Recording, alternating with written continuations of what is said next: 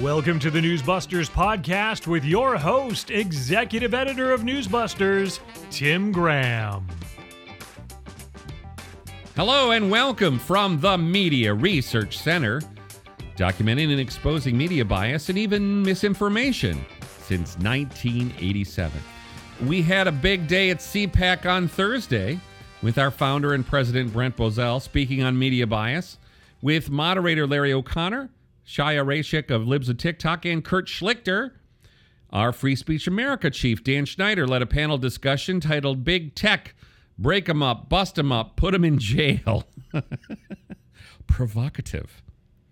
You can get more details at Newsbusters. It's been a glorious week for CNN. Now, I don't mean in the ratings department, they are firmly in third place. I mean that the Dominion voting systems lawsuit against Fox News has revealed a scandal I think we could call Krakengate. Remember Trump lawyer Sidney Powell promising they were going to release the Kraken, that so called monster of truth, that millions of votes were stolen from Trump? That just wasn't going to wash. By March of 2021, Miss Sidney admitted in a filing in federal court that quote, no reasonable person would conclude that her statements were truly statements of fact, unquote. I dare say that in real time, most of us listening to her thought she sounded, um, implausible. So, I mean, this is the problem that Fox News had that they were putting Sidney Powell on, saying all kinds of crazy business uh, with not enough pushback, I'm sure. Uh, that would be something we would say, first of all, why are you putting this on when she's saying things that can't be verified? Now, here's how uh, CNN's Oliver Darcy reported it as he shouted out with glee. Yes, uh, he was enjoying himself. In one set of messages revealed in the court filing, Tucker Carlson texted Laura Ingraham saying that Trump campaign attorney Sidney Powell was lying and that he had caught her doing so. Ingraham responded, Sidney is a complete nut. No one will work with her. Ditto with Rudy Giuliani. Now, let's point out that Tucker Carlson did call out Sidney Powell on national TV. He, he did that. So to pretend that there wasn't some of that on Fox would be pretending. There's more, though, in this bunch of messages they dug up.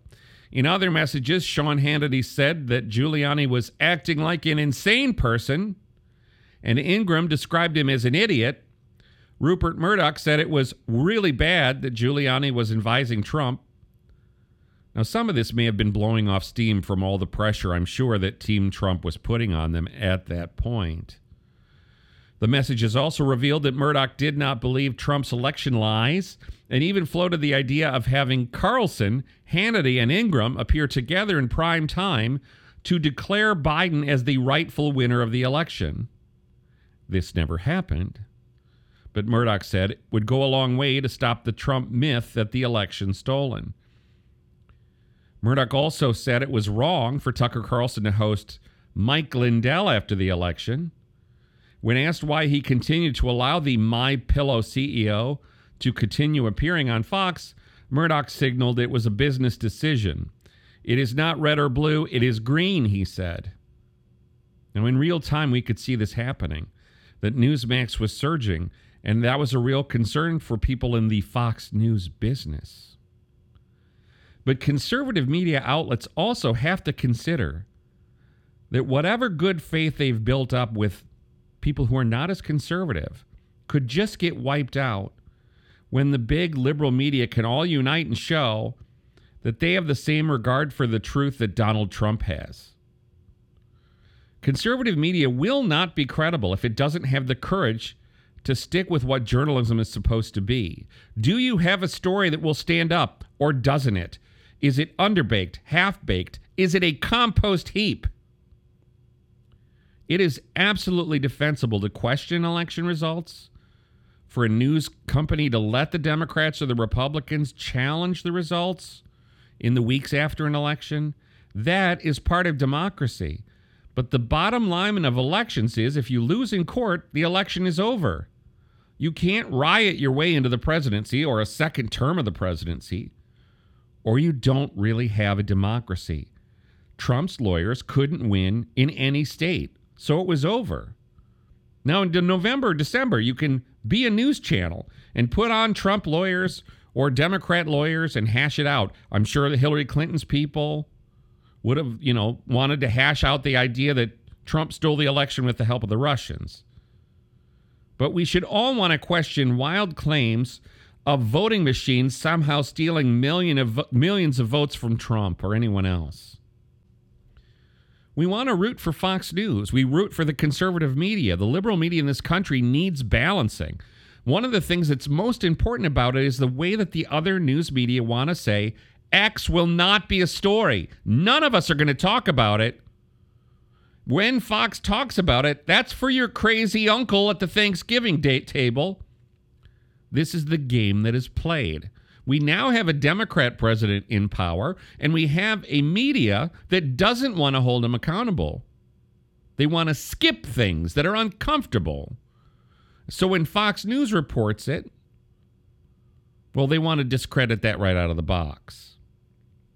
Well, CNN was doing this stuff on the air too. CNN in the morning had uh, on Jonah Goldberg, who took many dollars from Fox News as a contributor and now takes dollars from CNN.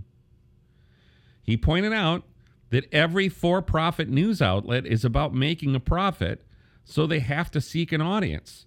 Losing audience is a tremendous concern. But what Fox's entertaining of the Kraken does is it panders to an audience to the point where the pandering is way more important than getting the facts right. Now, we can all mock CNN and MSNBC for not having half of Fox's audience. But in the end, the size of the audience doesn't measure the reliability of its information. Jonah Goldberg suggested Fox made a mega monster that it then couldn't disappoint. And that is the real PR problem for Fox in that time period. Letting a powerful person dictate to you what he thinks the facts should be, that sounds like state run TV. That sounds like propaganda.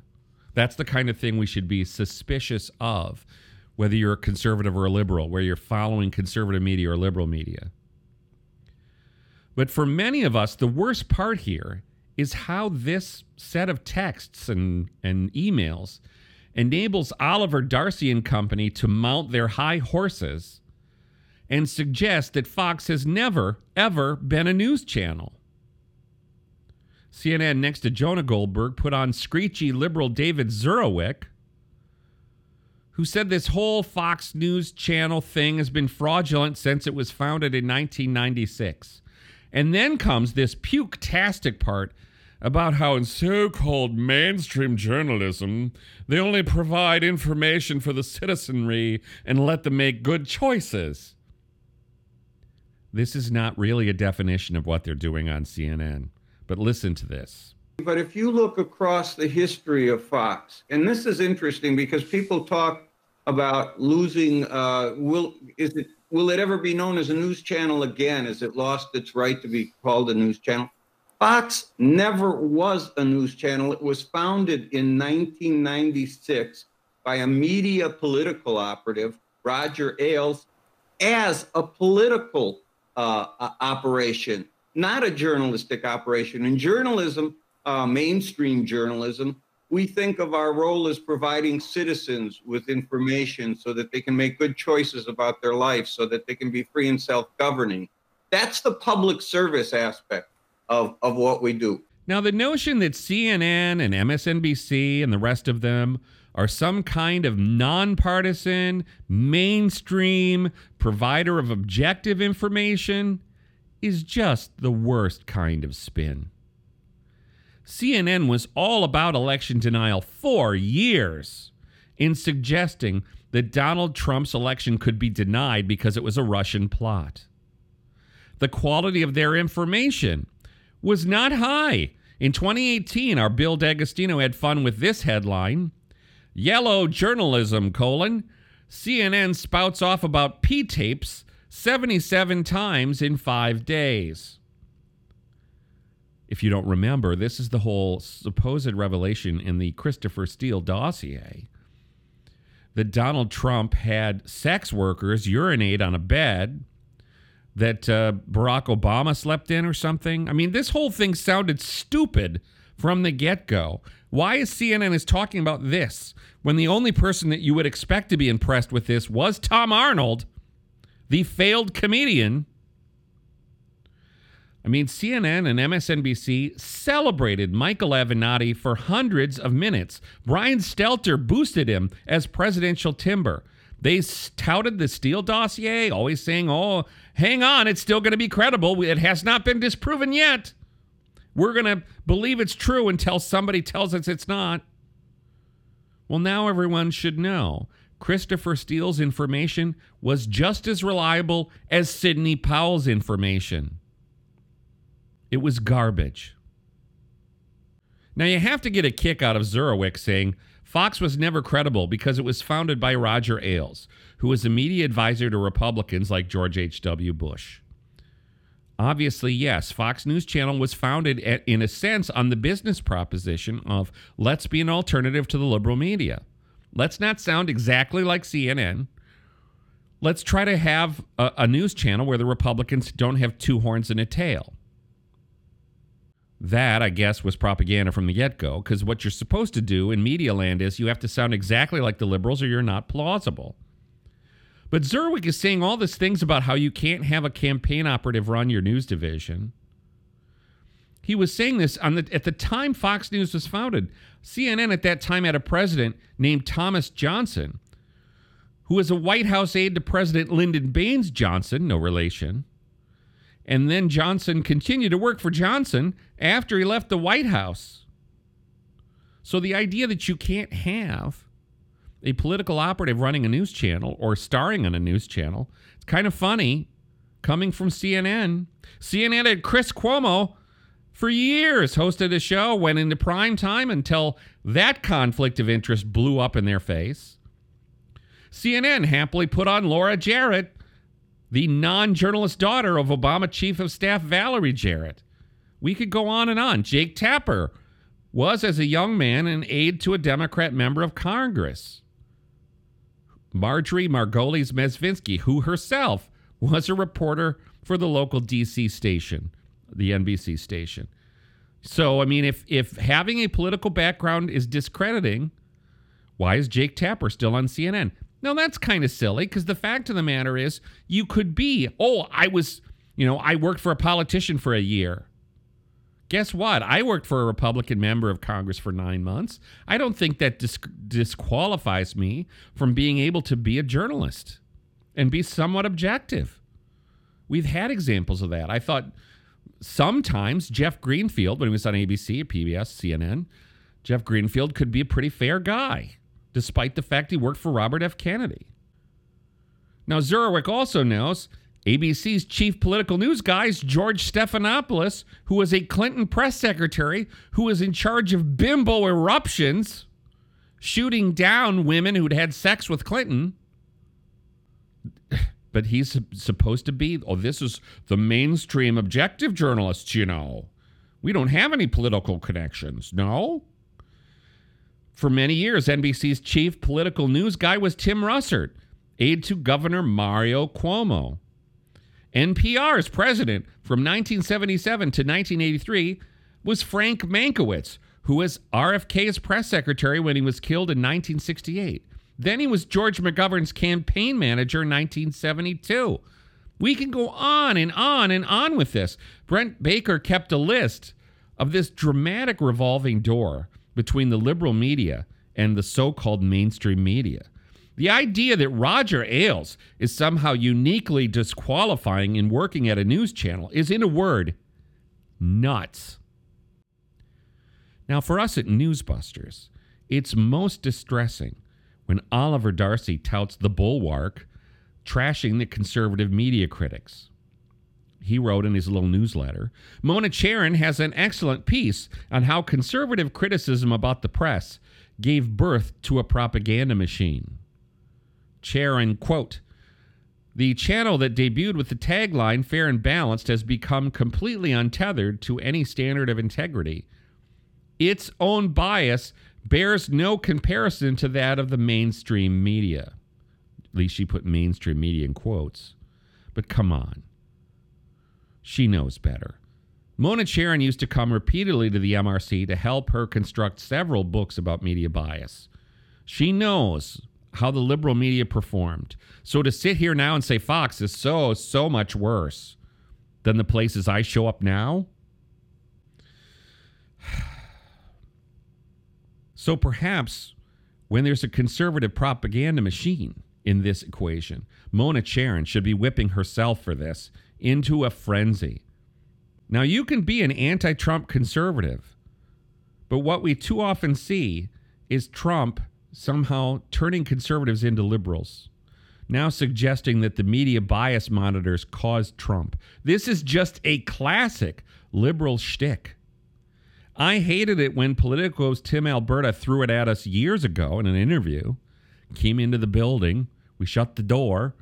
Oh, this is kind of off the record. Oh, is it? Well, this whole idea that somehow Newsbusters or Brent Bozell created the Trump monster.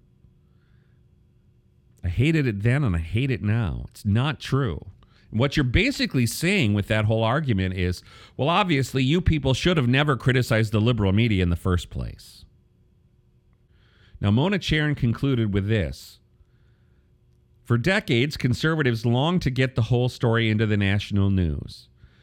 But by demanding agreeable fiction instead of accepting complex fact, they have embarrassed themselves and undermined the case, still relevant, for fair and balanced coverage.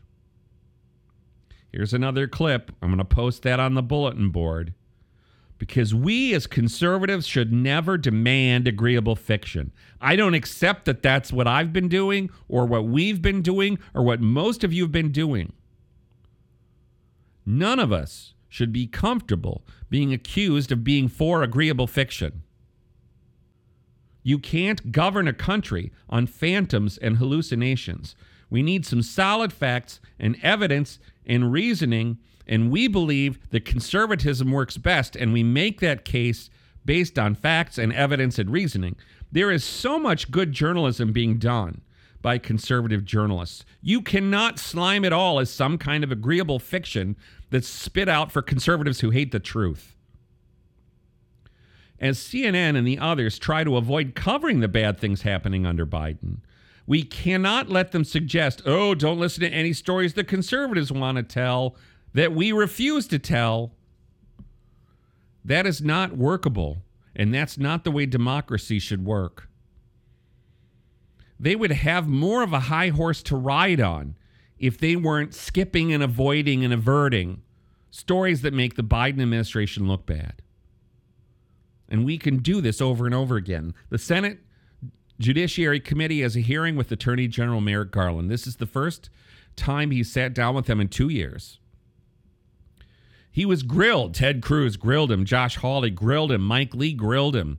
Marsha Blackburn grilled him. ABC, CBS, NBC, PBS, NPR didn't have a second on their newscasts. They don't have any time for it. Oh, the New York Times did a story on A18. They get a star on their forehead for, you know, this is what newspapers have a little bit more pressure to not pretend things didn't exist.